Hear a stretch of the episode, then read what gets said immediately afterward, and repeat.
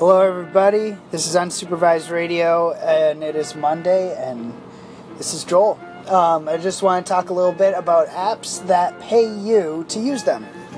And are they worth it? In another episode, I'll get over my formula. Uh, I'll go over my formula of deciding whether things are worth your trouble or not. I think it's pretty good. But I'll do that in another episode. But for now, um,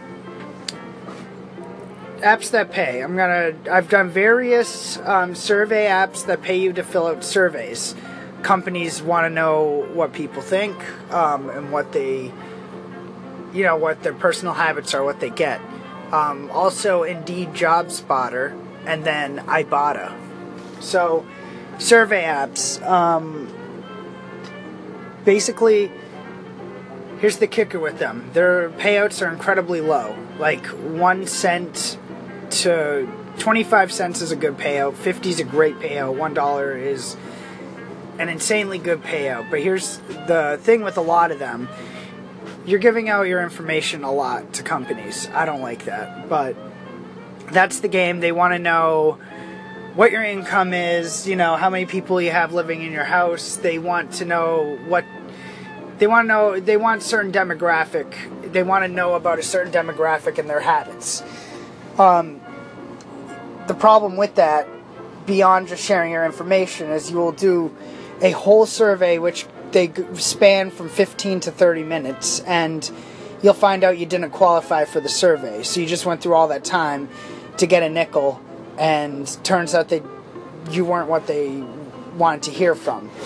Um, I mean, different apps that pay, sometimes it will tell you, you know, you did not qualify, but some they have you do the whole survey and then they don't pay you because you didn't qualify, but they they took your labor.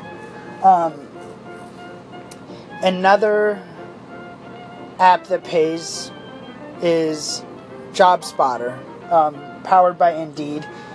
Uh, pretty simple. You see a help wanted sign, you take a picture of the help wanted sign in the storefront. Sorry. They pay you in points and the points can be used towards an Amazon card. So that one it's pretty light uh, considering you just snap a couple pictures and you get the points. Um, that one I'd say sure you you know it's worth it. I got 62 points, so that it ended up being 62 cents on an Amazon card for one um, storefront and help wanted picture. So it's something you could do like don't bank on it being anything heavy, but you see a help wanted sign, hey, I'll snap a picture. There's uh, a couple bucks, but with these apps, they usually need $20 to cash out, so you'll be doing it for a while. Um, so Amazon, worth it. Don't expect anything fast payout wise from it. Uh, surveys, I would say, are not worth your trouble.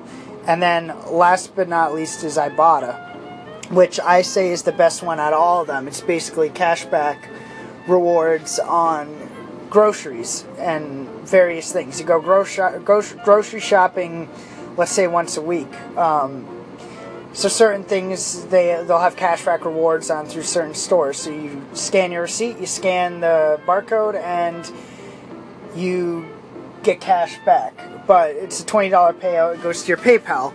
But that one I say is good because you do it every week. Um, couple extra seconds, you scan some stuff, and then over time, you know, you got some extra money in your PayPal to play with. Um, so those are my consensus on some apps that pay.